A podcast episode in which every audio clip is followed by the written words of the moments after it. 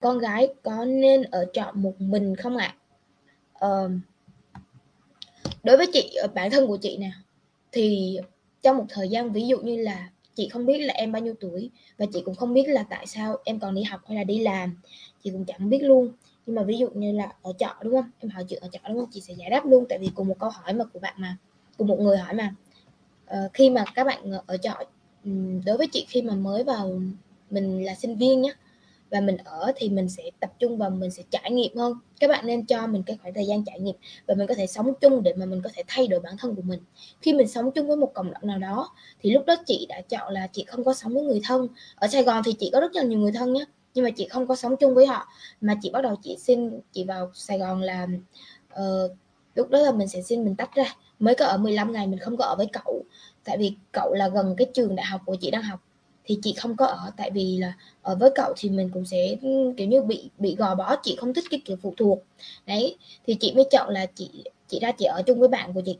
Thì ở chung với bạn của chị xong một thời gian thì cũng lại ở trọ. Và ở trọ một phòng trọ thì ba đứa. Em có thể ở ký túc xá cũng được nhưng mà ký túc xá thì không có được tự do nhiều. Cho nên em cứ chọn ở trọ đi. Và em ở, ở nên ở nhiều người trước.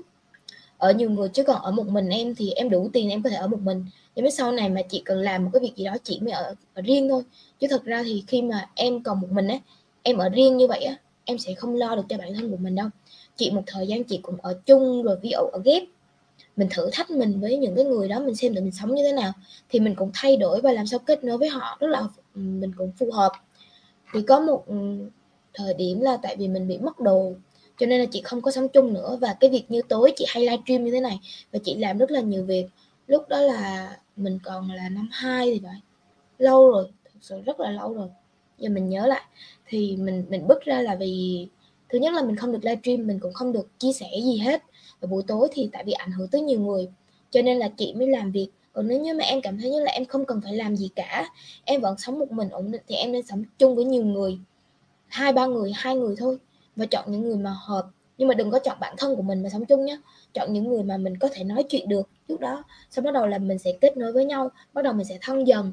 Sau đó thì mình ờ, mình, kiểu như là, mình mình thông cảm với nhau á, thì thân, bắt đầu là chơi thân với nhau. Còn hơn là khi mà mình chọn bản thân á, mình cả nể nhiều thứ, bắt đầu khi mà mình ra mình mình nói chuyện với nó hoặc là mình sống chung thì mất bạn luôn, mất bạn luôn, lúc nào vậy hết, chị cũng vậy.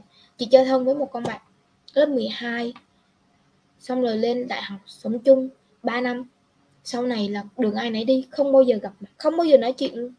Không thông cảm được gì luôn. Đấy. Nói chung là có nhiều cái mình cũng không biết cái tình bạn như thế nào nữa. Cho nên chị cũng không biết là em em thì nên sống như thế nào nữa. Nếu như mà em cảm thấy em tự lo được mọi thứ, em cảm thấy là cuộc sống của em có nhiều người quá phiền, rồi em muốn một cái không gian riêng tư, thì ở một mình. Ừ.